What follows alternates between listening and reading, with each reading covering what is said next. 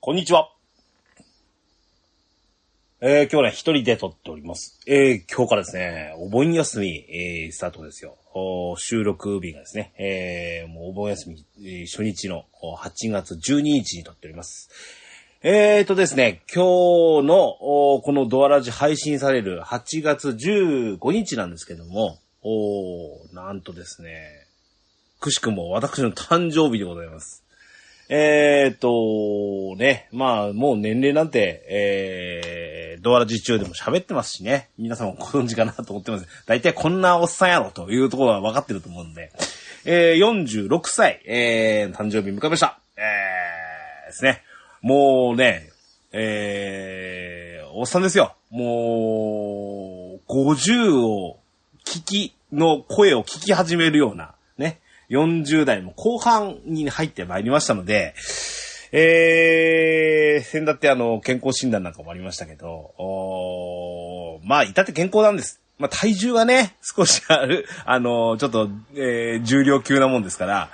えー、体重ぐらいかなというところで、えー、先生から、あの、診断も出ましたし、えー、あの、数値的なものもそんなに問題なくですね、えー、ほど、ほどのお酒と、まあ、私、タバコは吸いませんので、えー、あの、肺なんか綺麗なもんじゃないかなと思ってるんですけどもね。あのー健康に過ごせるようにですね、まあ、あの、リングフィットアドベンチャー、あー運動の方もですね、えー定期的に続けてはいますので、まあ、健康でいることが一番じゃないですかね。あの、遊ぶにしても、仕事するにしてもですね、やっぱり体調壊したりっていうのがあると、やっぱり満足にできないもんですし、いや、昨今のその、コロナ事情っていうのがあって、やっぱりあの、なんですか、あの、外出時に気をつけましょうっていうのはよみんなやってるんです、全部やってますけども、まあ、なぜ営業職なので、えー、その辺のですね、えー、自己管理、自己防衛っていうのはね、気をつけて、えー、行動してですね、えー、日々楽しく過ごしていきたいなと思いますね。あの、先だってですね、あの、ちょっと職域接種っていう、これあの、我々、あの、地方に住む人間としては、あんまりこう、大々的にやってるもんでないんですけども、おちょっと私勤める会社のお親会社さんの方のお枠がありまして、えー特に、えーケンタロス君はあの、あの、外回りする営業の人間だから、あの、優先して受けるようにみたいなことで、もうあの、早速、ううさせていただきました。えー1回目がね、あの、8月頭にやりまして、えー、せ、えっ、と、お盆明けぐらいに2回目接種します。あのーまず、まあ、いわゆる2回目接種した後っていうのは、だいぶその、なんだ、えっ、と、抗体ができるっていうニュースも読んでますし、あのーいろいろ外回りするには、ある種安心なのかな。まあ、変異株みたいなのも流行ってきてますから、まあ、あの、気は抜けないような状態で回るとは思いますけども、まあ、あの、ある種、安心、一つ安心できるかな。あの、えー県外とかね、あの、ちょっと人混みのところに行くにしてもですね、えー多少の気持ちの、あの、ゆとりというか、まあ、あの、もたらされるのかなと思って、えーおります。ありがたいことですね。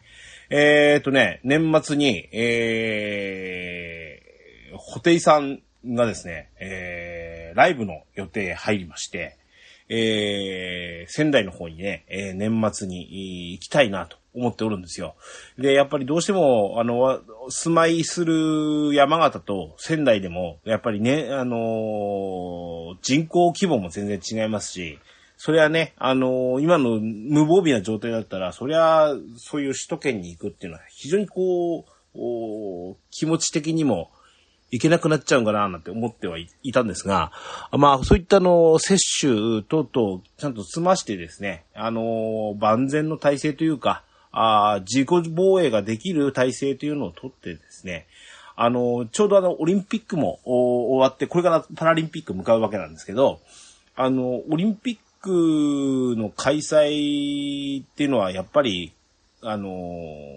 よくぞしていただいたなっていう気はするんですよ。で、やっぱり、えっ、と、オリンピックもそうで、は、かなりだいでお大きな規模で、えー当然東京オリンピックっていうくらいですから、東京都内でやったわけなんですけど、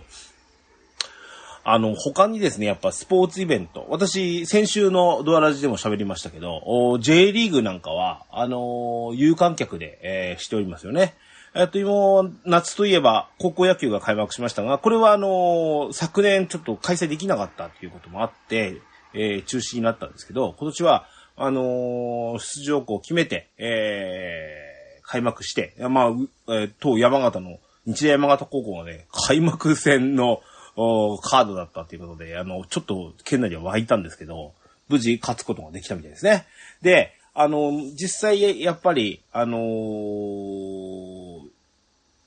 全有効、有観客っていうわけにいかずですね、えー、一部のその応援団、えー、の部員の野球部員、それからそれの関係者、あと、えっ、ー、と、吹奏楽、ブラスバンド部がですね、えっ、ー、と、応援で入るっていうのも、一応人数限定でみたいなことを聞いてましたから、あというのね、えー、さっきのそのコンサートにせよ、音楽とかスポーツ業界とか、あのー、やっぱり、やるからには、ある程度制限はしたものの、頑張って、えー、開催していこうっていう気もうあの、えー、先だってもちょっとツイートしたんですけど、あのー、コンプレックスの曲にね、あの、ランブリングマンっていう曲があるんですけど、この歌詞にね、あのー、走り出さなきゃ始まらない。そんなペースじゃ意味がないっていう歌詞なんですけど、走り出さなきゃ、やっぱり何もできないと思うんですよ。なので、あの、工業主さんっていうのは、あの、やっぱり例えば、半分のボリュームでの、開催とかもするんでしょうし、えー、そこをね、その批判して、そんなイベントやってよみたいなことを批判するっていうのはちょっと違うんじゃないかなと。うん。あの、その開催に至っては、もちろんリスクもあるけど、そこをクリアするように、なんとか頑張ってやっていこうっていうので、やっぱそこに参加したい、行ってみたいっていう方は、じ、当然自己管理、自己責任の上で行くわけなんで、その辺はですね、やっぱり、えー、ワクチン接種、もっともっとあの、あの、たくさん出回ってですね、もっと、うちの例えば家族だともうや、あの、まだ接種してませんしね、そういったのも、あの、クリアな状態でですね、あの、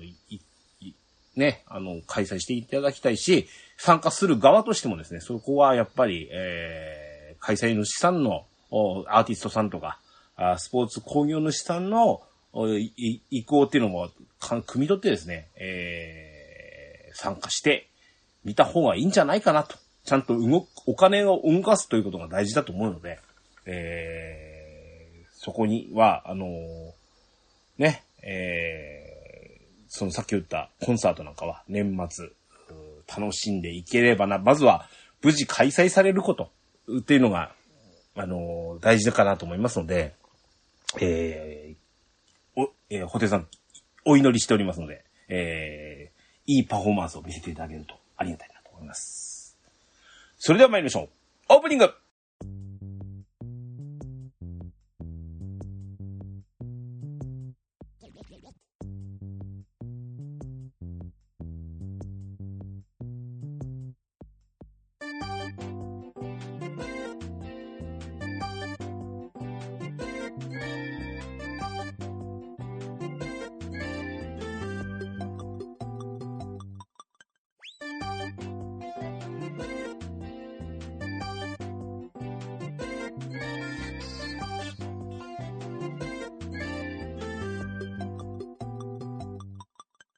始まりました。DJ ケンタロスの DQ10 ドアチャッカーレディオ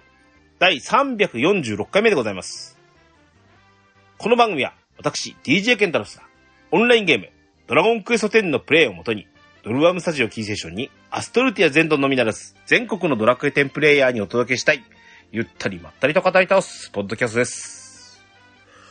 改めましてこんにちは。ケンタロスでございます。はい。えー、っと、今日は一人語りというか、あゲームアラカルト、最近の私のゲーム事情を含めた、あ一人語りしたいなと思います。一人語りするにもですね、実は理由もちょっとだけあって、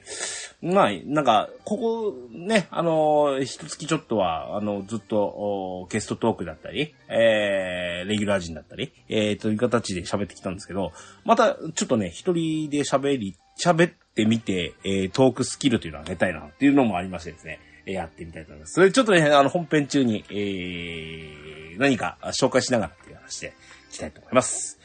えー、というわけで今日はよろしくお願いします。DJ ケンタロスのドアラジ。はい、本編でございます。えー、っとですね、えー、ゲームニュースとしてですけど、何個か、あの、お話ししたいなと思っておりまして、えー、っとですね、まずは、えー、ずーっと気になっておりましたが、あの、以前、ドアラジでも喋りましたね。これも。えー、っと、任天堂と、えー、白猫プロジェクトとかね、えー、やってるそのコロプラさんのこの2社での裁判、えー、プニコン裁判って言われるやつなんですけども、こちらが決心しましたという、うーニュースが8月頭にですね、えー、入ってきまして、えー、興味深く見ておりました。えーと、知らない方、ご存知ない方のために一応軽くご説明しますと、おコロプラが、あスマートフォンゲーム白猫プロジェクトにおいて、えっ、ー、と、プニコン操作システムという、う操作あ、バーチャルパッドを使ったあ、えー、操作方法をしていると。で、これをですね、えー、任天堂は、これはうちの方で特許を持ってるもんだから、これ使うのやめてくださいね、ということで、えー、3年、4年前に、えー、コロプラ、2017年に、えっ、ー、と、コロプラ社を訴えましたというのがスタートでした。で、この、えっ、ー、と、もともと任天堂っていうのは、この、プニコン操作システムに似たあ特許っていうのをすで、えー、に申請しておるということで、あのー、3DS がタッチパネルだったんで、えー、3DS に落とし込んだスーパーマリオ64、えー、の時にタッチパネルを使ったあの操作方法っていうのを特許を取っておるということもあって、えー、ちょっと、で、その、任天堂がだから金よこせって言ってるわけではなくて、あのー、これは、あの、当然、あのー、いろんなスマートフォンっていうのがこれから出てくる、あの、たたくさん出回ってることによって、同じような操作システムはあるでしょっていうのが、あの、任天堂にもあったということで、あの、別にそれについて起こってるわけではない。何が問題かというと、えー、この間の分かりやすい、えー、話の例えが出てまして、えー、任天堂さんが、任天堂っていう、えー、定食屋さんが、カレーという食べ物を開発しましたと。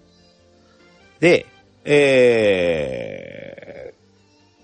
ー、カレー屋さん、カレーっていうのはもう、これ美味しい料理なので、皆さん、あの、自分、自宅で使って作って食べてみてくださいねっていうふうに、いわゆるオープンなレシピメニューとして、もうあの、誰が使っても、うちのもん、うちが開発したけど、うち、うちだけのもんじゃないよ、と。うん、よそがカレーで商売したっていいじゃないかっていう、いわゆる多めに見てくれてたんですね。そしたら、プニコン、えっ、ー、と、コロプラっていう会社がですかね、が、えー、うち、あの、カツカレーっていうの、ここにあの、あなたたちの好きな、あの、とんかつ乗せたら美味しいじゃないって。で、このカツカレーってうちの特許なんで、あのー、ダメですよ、予想は使っちゃダメですよって言ったわけですよ。でも、もともとカレーって任天堂が作ったもんだという、う前例があるわけですから、それをちょっと改造して使って、うちの特許だっていうのはちょっとおかしくないですかって、任天堂レストランさんは訴えたと。いやいや、でも、カツカレーってうちのもんなんでって言って、突っ張れたのがコロプラというような行きさつだと。うん、いうことですね。で、えー、今回その、おコロプラ社っていうのが最初44億円損害賠償をお支払うえというような裁判になっておったんですが、あもう4年も前ですから、えー、今年の4月の段階で、お宅ちょっと、この裁判、引き伸ばし引き伸ばしについてちょっと遅すぎないかということで、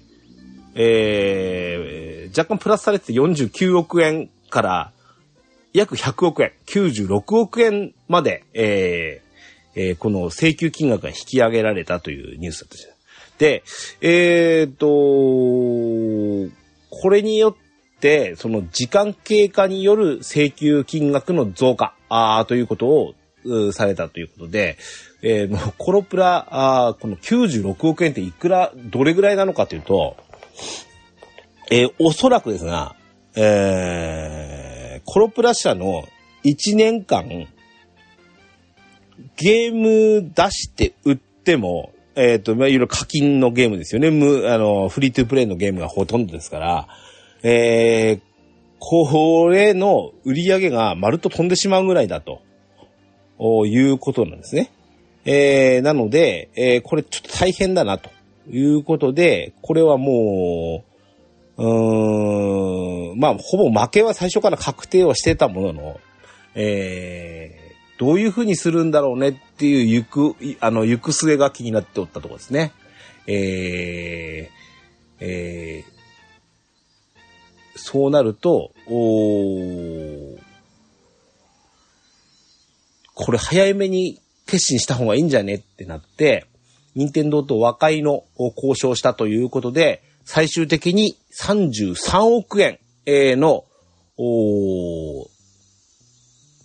和解金ということで、え決心したということで、えー、終わったようです。で、33億円って言うと、一応その、えっ、ー、と、大体こういう会社の決算っていうのは、えー、四半期に分けるんですけど、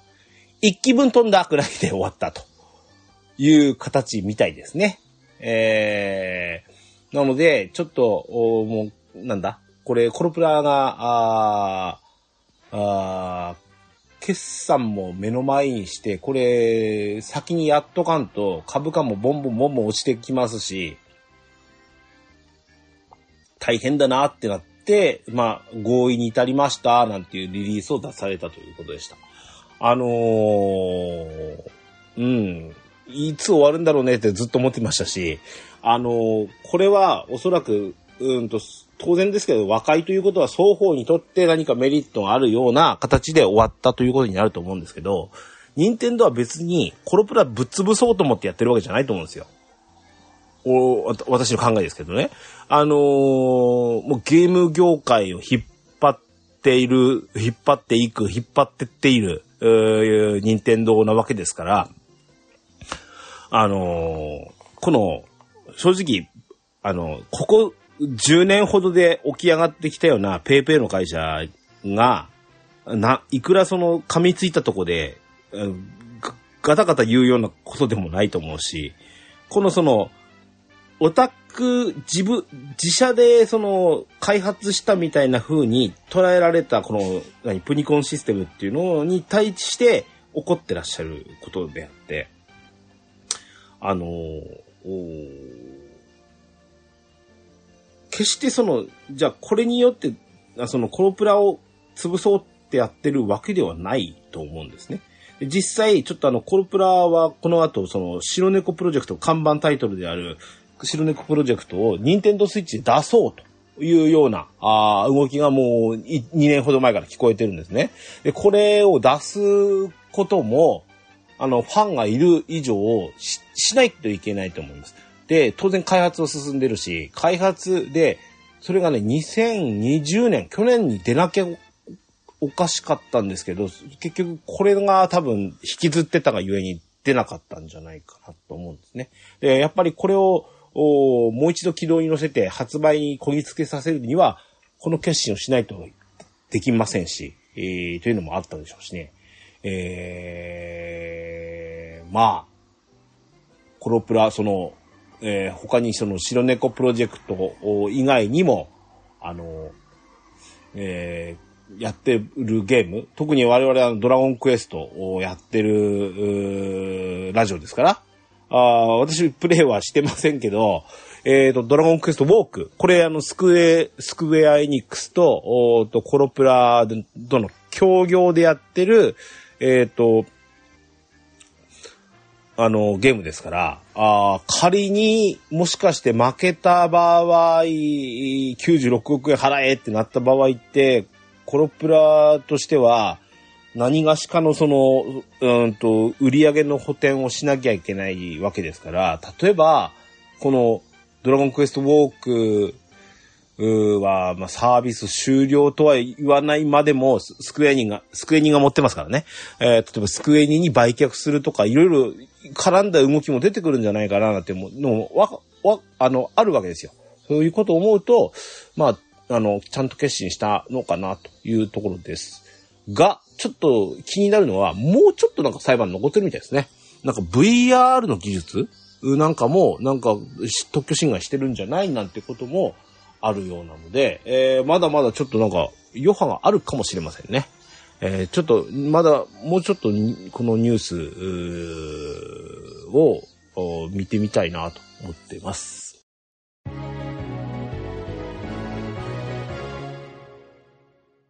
はい。えっ、ー、とね、今日の二つ目は、あの今日の一人喋りの、したいなというところの理由の一つなんですけど、えっ、ー、と、ドアラジの中でもちょこちょこ喋ってはいるんですけど、あの、最近ね、あの、YouTube の、おえー、定期的に見たり、えー、してるんですよという話なんですよ。で、えっ、ー、と、この、見ているチャンネルが、世界の岡本よしきチャンネルっていうことで、あのー、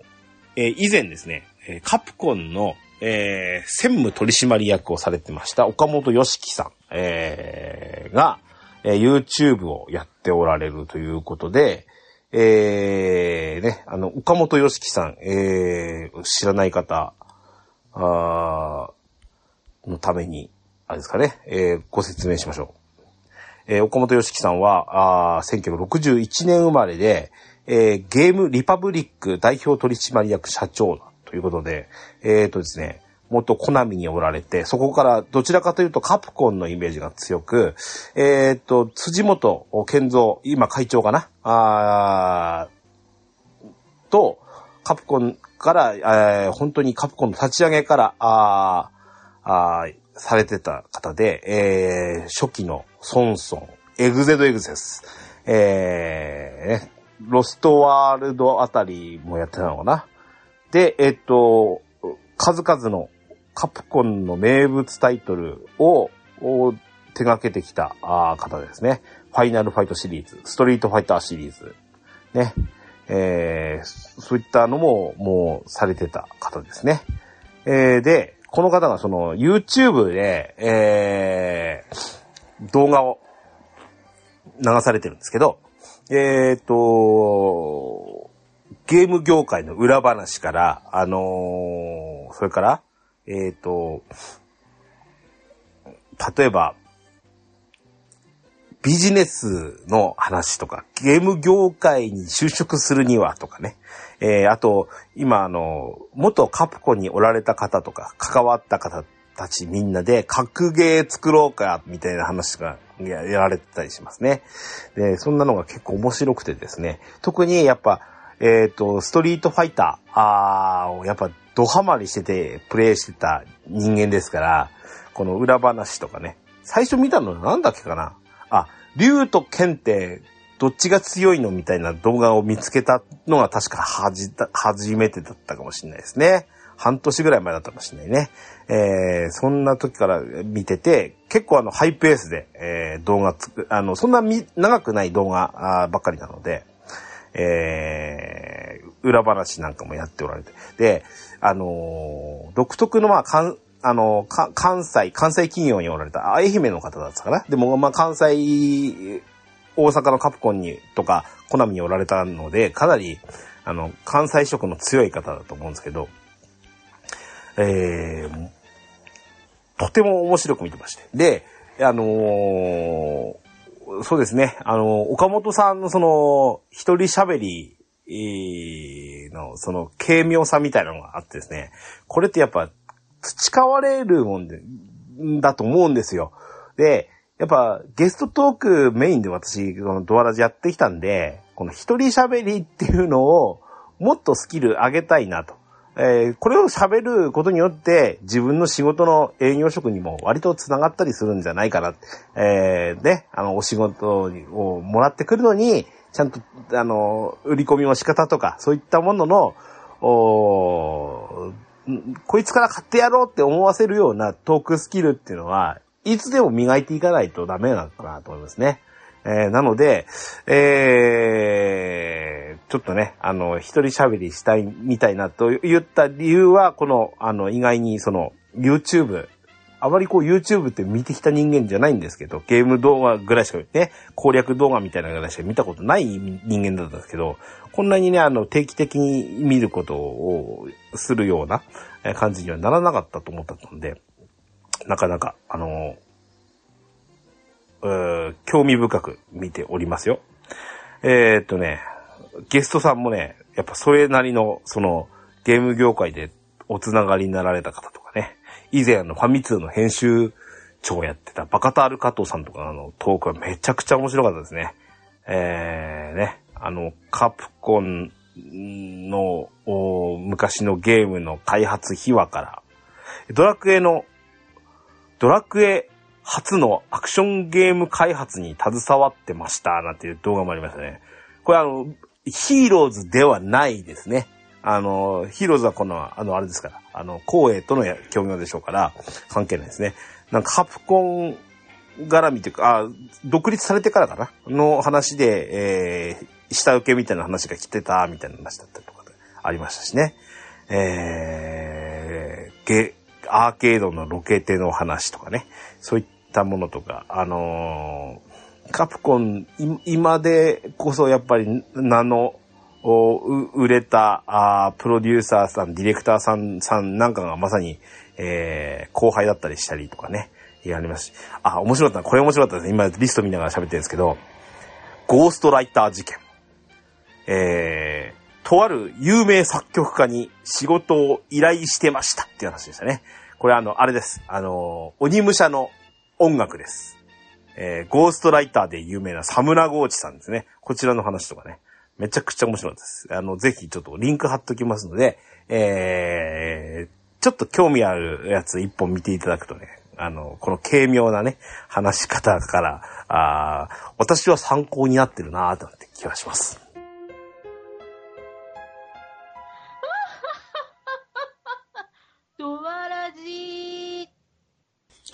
えー、最近の、おーゲーム事情ですね。私の、私のゲーム事情ね。えー、いう話を、えーつらつらと喋ってみます。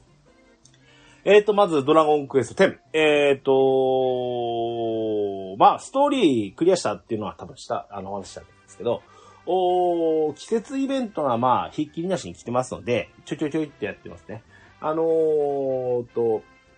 夏のサあーと、サメ、えーのミニゲームですね。あの、夏イベントの方がクリアしまして、なかなかシュールなサメスーツってのを手に入れたんですけどね。えー、まあ、夏以外着ることはないでしょう。はい。えーと、さ、サメつながりじゃないんですけど、えーと、サメ浮き輪で、えー一世を風靡しました。今、トラッシュカを開催中ですね。えーと、こちらも、一応目標達成というかね、えー、まではしましたので、えーなかなかあの、やっぱ1年に1回ぐらいしかこのミニゲームしないんで、あの、勘を取り戻すというか、どんなんだっけかなって言って、あ、こ、こう、そうそう、これがコツだったねって思い出すので結構時間かかってですね。えー、自己ハイスコアが取らないとダメなんですけど、18万点ですかな。えー、それがなかなか取れなくて、いや、う、運もね、引っかかってきますんで。あの、小豚健志さんのチーム、DQMC さんで、なんかその、ハイスコアタックみたいなのをチームでやってらっしゃる。35万とかどうやって取れんのかなとかって、あの、スコアを争ってるっていうのを見て、あの、驚きましたけども。まあ、そこまでやるつもりはないですが、あのなかなかそうやって、あの、チーム内とかね、で、競えるイベントっていうのは面白いんじゃないかと思います。はい。あのーバージョン6までね、もうしばらくあると思いますんで、えー季節イベントとか、あー様々。あと、えっ、と、なんだっけ、えっ、と、フェスタインフェルノが定期的に開催してます。なんかハイペースじゃないですかもう3つ目、4つ目ぐらい来たんでしょあのー、やったことない、えー、床闇以外のね、えー、えーと、静止語者の方が来た時だけちょっとやるようにはしてるんですけど、あのー、なかなかあれ、ソロ、ソロっていうか、ね、あのーで行くことはなかなかきついかなと思いながらも、でもこんな、あの、エンドコンテンツなんだっていうのを知るにはちょうどいい、えのかもしれませんね。あ、そうそうそう。ドラクエ10で、えーちょっとあの、えっ、と、ちょっと話題になった話なんですけど、あの、エンドコンテンツへのその、気、気構えみたいなことを、昨日、一昨日かな？あのーの、ちょっとツイッターで拝見したんですけど、あのーオンラインゲームなんで、その、何どうしてもエンドコンテンツをやらないといけないようなことって、その、人のプレイヤー次第だと思うんですよ。で、あの、その、えっ、と、装備を取ってくる、えーちゃんと買う、買うこと。つまり買うということは、えー金策をするためにどうしたらいいかとか、えっ、と、そういったところまで含めた、その、えっ、と、エンドコンテンツへの準備みたいなものを、その、えー、から、ちょっと、やめようかな。その、うん、合わないな、やめようかな、に至るまでみたいな、あ話を、目にしましてですね。あの、私の見解なんですけど、いや、ざっくり、もうずっと言ってますけど、あの、楽しめないなら、あの、休止したっていいんじゃねって、端的に思っちゃうんですよ、俺は。えー、うん。休止したっって俺はいいと思ってますし、あの俺のプレイなんかまさにその、いつでも別体ドラクエしてるかって、もう、もうそういう感じではなくてですね、えー、やっぱり一、今楽しいゲームをやるべきだと、俺は思ってますので、えー、ね。あ、うんと、まあ、お名前ちょっと伏せときますけど、おエンドコンテンツをするにはそれそうを揃えろというような、あの、ことを、まあ、ど、あの、誰から言われたわけでもなく、その、やっぱり感じてしまうと、おいうことを、かなりこう、うん、なんていうか、深く思われたと言っちゃっていいのかな。うん。そんなにね、言うことないん、思うことないんじゃないかなっていうところが一つですよね。うん。あの、ただ、それをゆえに楽しめなくなったのが一番、あの、良くないと思うので、えーそんなに、その、装備とか、アクセ揃えろとか、うん、そんなことを、その、ばっかり考えて、いや、ドラクエ10ってそんなに苦痛なゲームだったんだっけなって思っちゃったっていうのが瞬間的にあったようですね。えーそんなことを思われるなら一旦休止されてもいいんじゃないかと思いますし、うん、あの、続けてることっていうのは、そのモチベーションっていうのが大事だと思うので、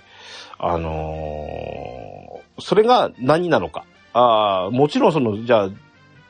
あの、望むべく装備を買うために金策をする。そのためには、じゃあ、じゃあ職人をするとか、キラマラするとか、いろいろあると思うんですけど、あのーうん、それを、がもう、作業になってきてるんじゃないかなと思うんですよね。つまんないって思ってるっていうのは。なので、その辺のその、やっぱ楽しくゲームするべき、だと思います。あのまあ、運営さんにじゃあ望むならばどうしたらいいのかって言ったら、まあ、そこ難しいんですよね。あの、エンドコンテンツだから別に誰しもがいけるべきものではないと俺は思います。うん。あので、それに対して、どう、何としても倒さんといかんっていう気持ちが働く人とそうでない人がいると思いますから。ただ、あのゲームのバランスってわかんない。これね、オンラインゲームだから難しいんですけど、じゃあ今、えっ、と、現状、えーと、レベルキャップ120になった、120になったらある程度いけるのかってそうではないわけですよね。で、そこを穴埋めするのに、ある程度どうしたらいいのかを考えるのがこの MMO の面白さだと思うんですよ。例えば、あの、対、ボス戦に対して、えー、体制を整えるみたいなのがあった時に、体制を整えるにはどうしたらいいのって言ったら、あの、もちろん装備を買うこと。もしくは、えっ、と、今、ね、ゼルメや、あー迷宮にこもってですね、えー、装備ガチャを引いてくるっていうのも手ですよ、これ。ただ、いつ取れるかわからないし、出ないかもしれないし。うん。これ、これに関しては、選択肢がプレイヤーに委ねられているわけなので、その辺のその、なんさじ加減っていうのは、あの、自分でつけるべきだと思います。あの、ある程度ね、ステータスのアップ、もしくはスキル変更等々はもちろん運営側で、えっ、と、コントロール作り、作り出さなきゃいけないんで、それはもちろん運営さんにはお願いするというか、あー我々が全て納得する状態で、えー、バージョンアップすることなんて不可能だと思いますが、まあちょっとあの、えっ、と、バージョンごとの、おそういった、えーステータスアップとかスキルアップっていうところに関しては、あの、ちょっと期待していきたいと思います。あの、ただ、ね、あの、うんと、バージョン、今5.5の後期が終わって、もう6、う11月に発売するまで少なからず変更がないわけですから。今現状このまま遊ぶということを前提で、えっ、と、考えなきゃいけないので、まあ、6になったら少し緩和するかもしれませんし、その辺はね、あのーちょっと本当に期待して、ね、言いたいと思いますね。えー、最近やってる対策ゲームの話です。えー、すごく楽しくゲームしてるなっていうのが最近ありますね。えっ、と、PS、プラスがね、ここ1ヶ月2ヶ月、ちょっとふ、ちょっと不作というか、あのーハマれるゲームがなくてですね。あの、PS Now 1年間、えーや、あの、ちょっと加入してるんですけど、こちらの方がですね、あの、なかなか面白いゲームが立て続けに出てきてまして、えーまあ、古いゲームではあるんですけどもね。えっ、と、通称、キムタクがごとくですね。木村拓哉さん主演の、ジャッジアイズ。これね、ずっとやってみたかったんですよ。で、えーこちらの方の、おプレイに関して、あの、龍が如くシリーズなわけですよね、これ。えーの、お流れを組んだ、あーはな、お話なんですけど、龍が如くを、あの、してみたい気持ちは、あの、あまあ、今回そのジャッジアイズをやったことによって、あープレイしてみてもいいかななんて思ったこと。あのーは、出ました。あのー実際、龍が如くは、プレイステーション2の、あの、最初の作品かな？に、体験版かなんかが出てたと思うんですけど、それをプレイしたぐらいだったんですよ。で、当時その、まだ息子がですね、やっぱ小学生とかだったはずなので、その時期に、あまりこう暴力的なゲームを目の前で見せるっていうのはよろしくないなっていうのもあって、ちょっと、あのシリーズ1作目からプレイするのをやめた経緯があったんですね。で、そこからもう何年も経ってですね。で、このジャッジアイズをプレイしてみたいなと思った理由が、ポッドキャストなんですけど、えっ、と、あの、先輩ポッドキャストでもあります、アマゾンプロダクツ遊びのラジオの、おと、筆川さんが、あのー、龍が如くセブンをプレイした、あがゆえに、このシリーズに興味を持って連続してプレイしている。その中で、あの、同じ脚本家さんが書いてるこのジャッジアイズが面白いと、おいう話で、えー、ちょっと一本ラジオ撮られてたぐらいで、えー、この間クリアした後ですね、あの、改めて聞かせていただいてきましたけど、やっぱプレイした後聞くと違いますよね、感覚がね。あのー、とてもなんか、あの、このゲームを楽しくプレイできたなと思って、えー、えー、やっぱ最初ね、うちの神さんも横で始めた時に何これ始めたのみたいなことで話になった時に、い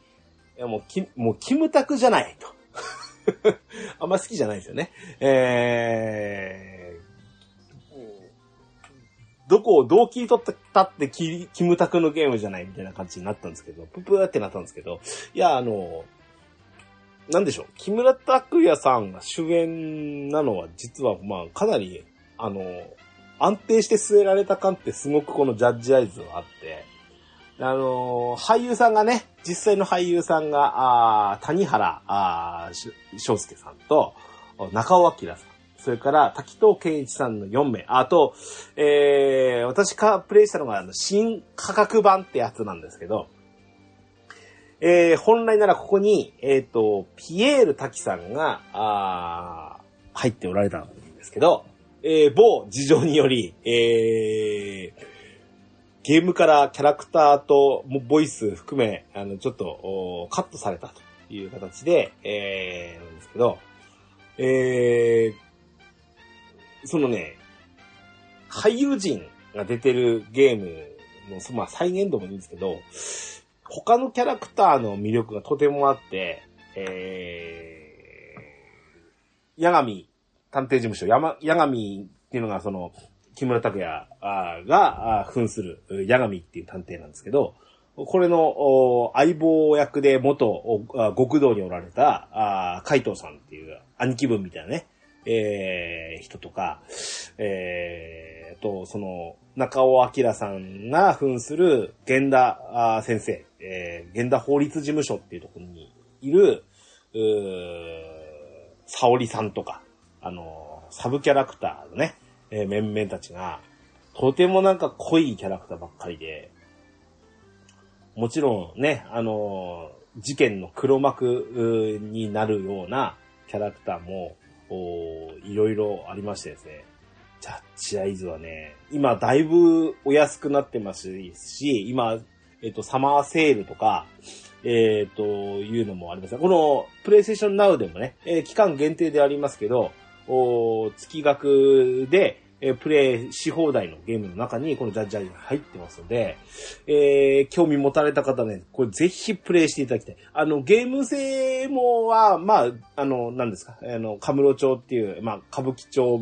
モチーフとした、あの、繁華街をメインにですね、あの、雑踏俺、新宿っていう街は知ってるんですよ。あの、以前、その、京都にいた時に、出張で、よくこの辺に行くことがあってですね、えー、歌舞伎町をうろうろして、いや、あの、魅力的な街と反面怖い街だなと思った、あ側面もありましたし、なんかよく再現されてるんじゃないかななんていうところは感じたんですけどもね。あの、綺麗な街と汚い、あの、裏側が見えるような、あの、路地裏とか、ね、そういったところ暗がりで何か襲われそうだとか、そういったのも表現されててですね、えー、ちょっとあの、なんだろう、ちょっと最近のそのオープンワールドゲーム、え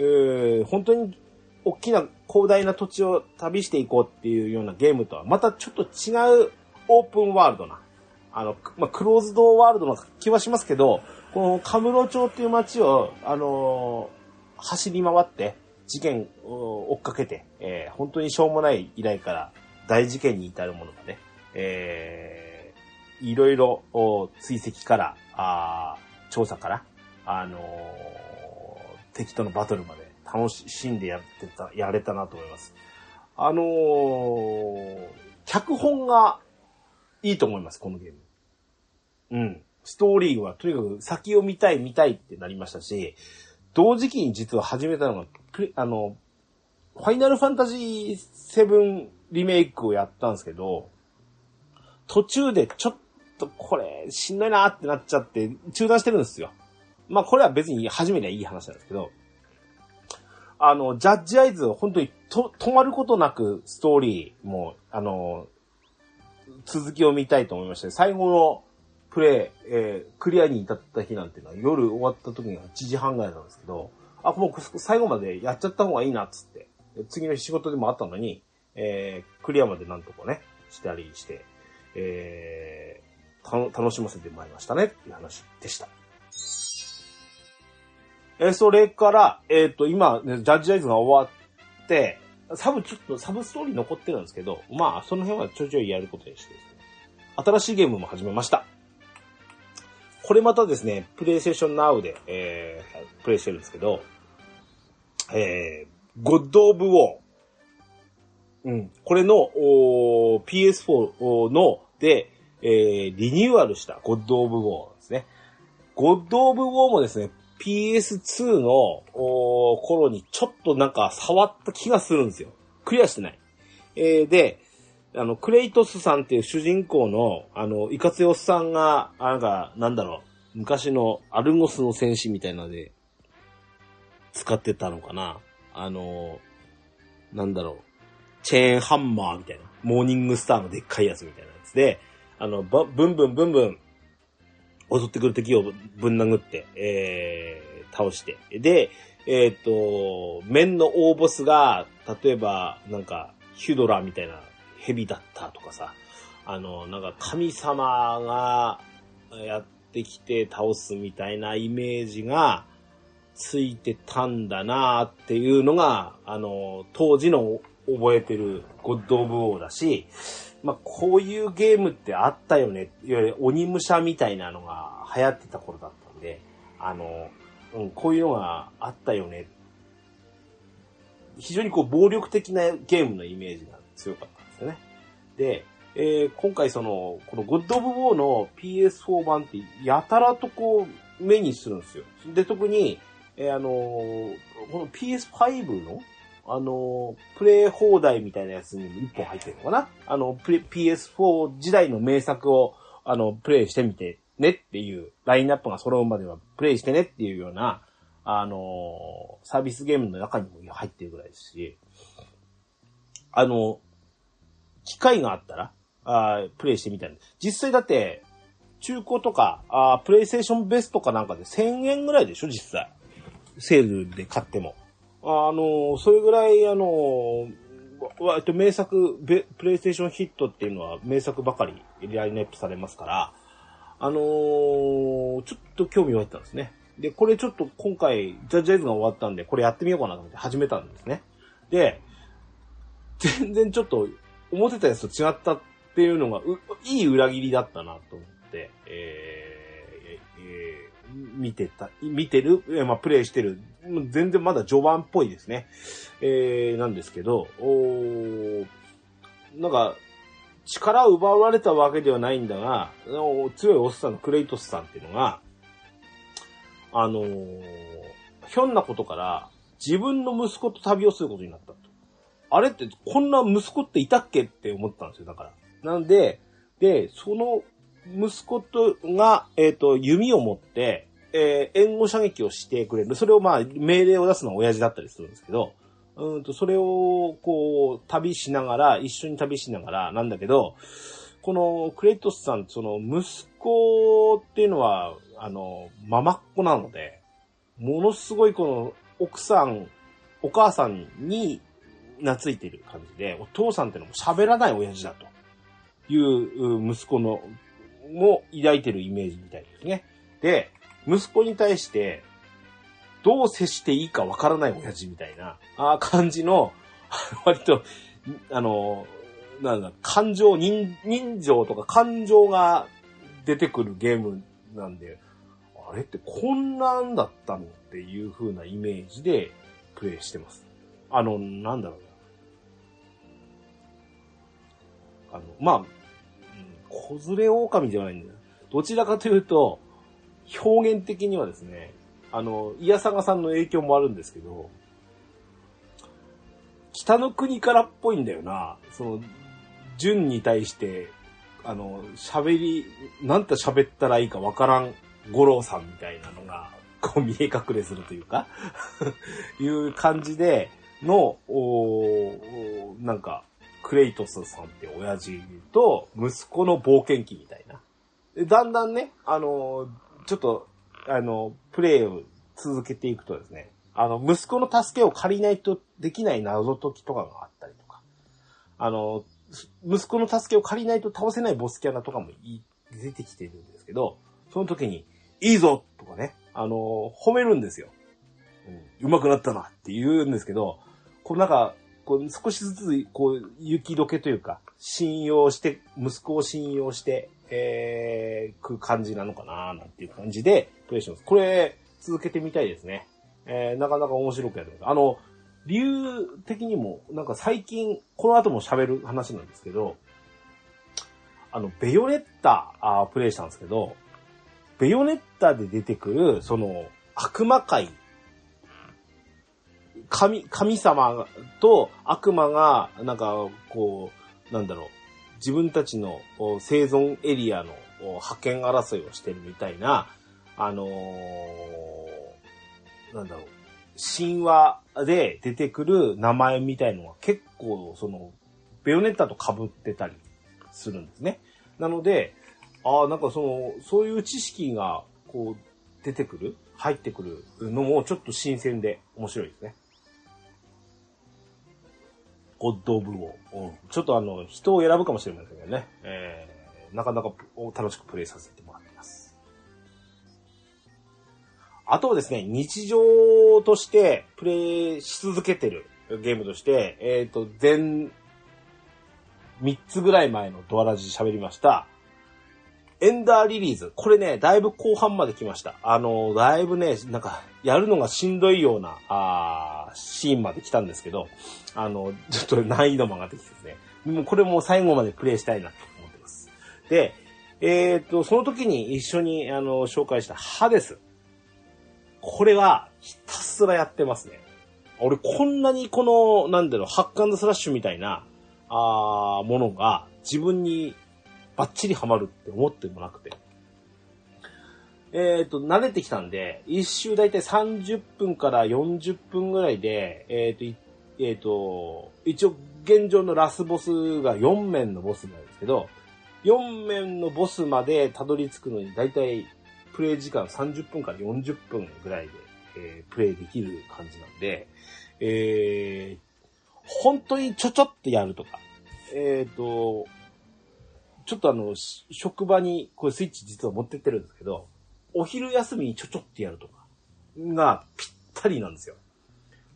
うん。あのー何周したの ?80 周ぐらいしてるんですね。もちろんは大半死んでるんですけど、クリアが5 4回、5回ぐらいしかできてないんですけど、あの、その時のね、あのー取ってくるスキルによって、結構難易度が上下するので、えーそこをこう、うまくコントロールするところと、あの、自分ではコントロールできないところと、あの、あるので、そこのそのバランスがうまくできてるんだなと思います。本当に楽しいゲームです。あの、ハデスは、ああと、プラットフォームも少し増えましたかね。えー、ということなので、えっ、と、ぜひ、これプレイしてもらいたいなと思いますね。本当に楽しいですね、これね。はい。あとは、えっ、と、今、ふつふつとやっぱプレイしたいな、もう一度したいなと思ってるのが、えっ、と、兄さんからも、その、イヤサガさんでプレイしてるの聞いて、あー、したいなと思ってるのは、実は、ゼルダ、スカイウォードソードをもう一回したいななんて思ってます。あの、本当に、まあ、この夏、お盆休みにするってことはないかもしれないですけど、ちょっと、かなり候補に入ってますね。はい。えー、とにかく楽しいゲームライフで、おえー、行きたいなと思います。とわだち。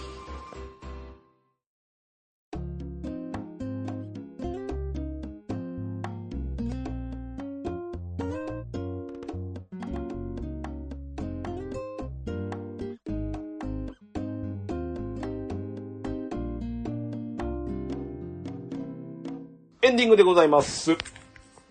はい。えー、今後の予定でございますよ。えーと、おー近々、ちょっと、おードラクエ絡みを2本撮ってみたいなーなんていう構想段階になりまして、えーこちらの方もちょっとゲストオファーしながらですね、喋ってみたいなと思います。えー、ですね。えー、もう一個はですね、あ、ちょっと宣伝です。えーっと、えー最近ちょっとあの、他のポッドキャストさんにお邪魔することが、あー連続してまいりました。一本はもうすでにリリースされております。えーと、兄さん、えーが、あーされてます、うーいや探しましたよ。いや探、あの、いや探今日の方ですね。えーこちらの方にゲスト参加しました。えーと、ほぼ殴り込みみたいな状態ですね。喋りさせていただきました。えーと、ゲームボーイアドバンスの回ですね。えーいつも、この任天堂た、えーゲーム機の特集されるときは、えー、兄さんにピッチカートミルクさん、それとゴーさんが、あされてるんですけど、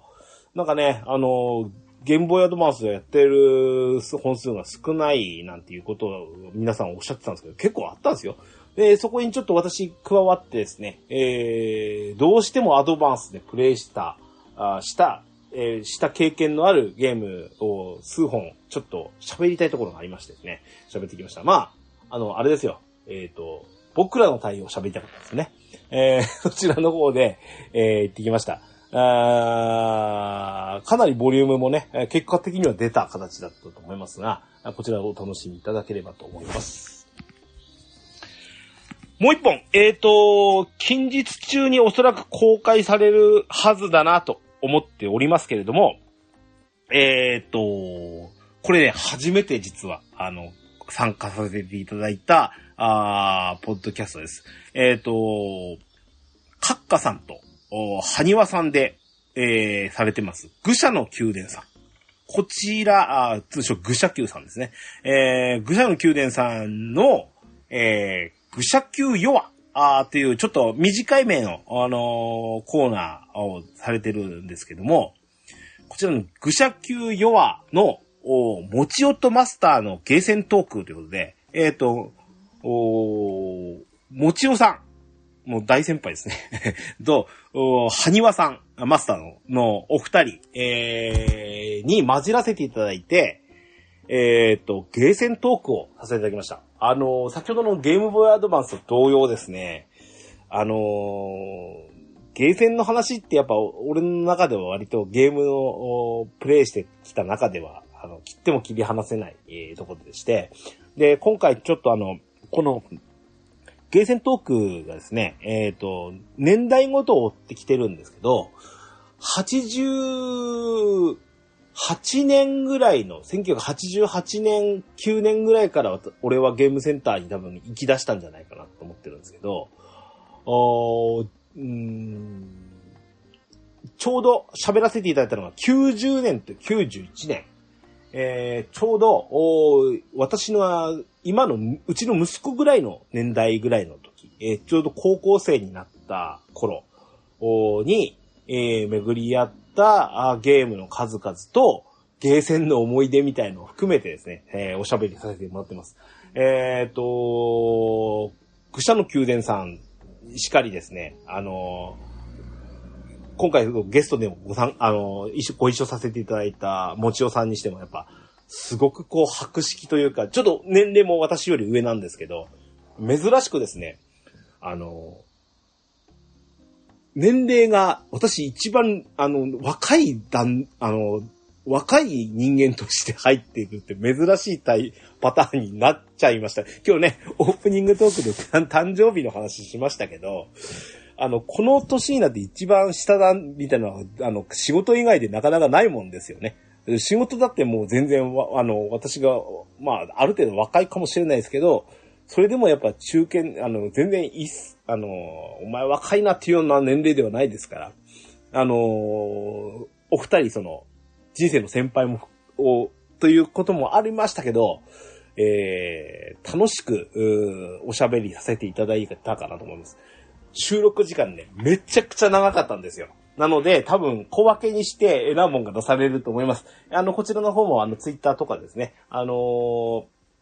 愚者級さんの方から、あのーえー、リリースされましたら、あーツイート等々で、えー、ご知らせしたいと思います。えーの、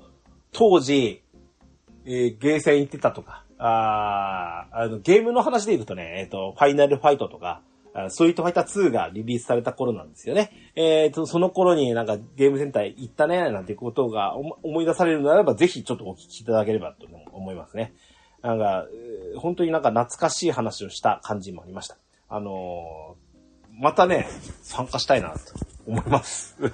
お二人よろしくお願いしたいと思いますよ。はい。以上告知でございました。番組へのお便りをお待ちしております。メールアドレスは、ドワレディオ、アットマーク、gmail.com、dowaradio、アットマーク、gmail.com、こちらまでお便りください。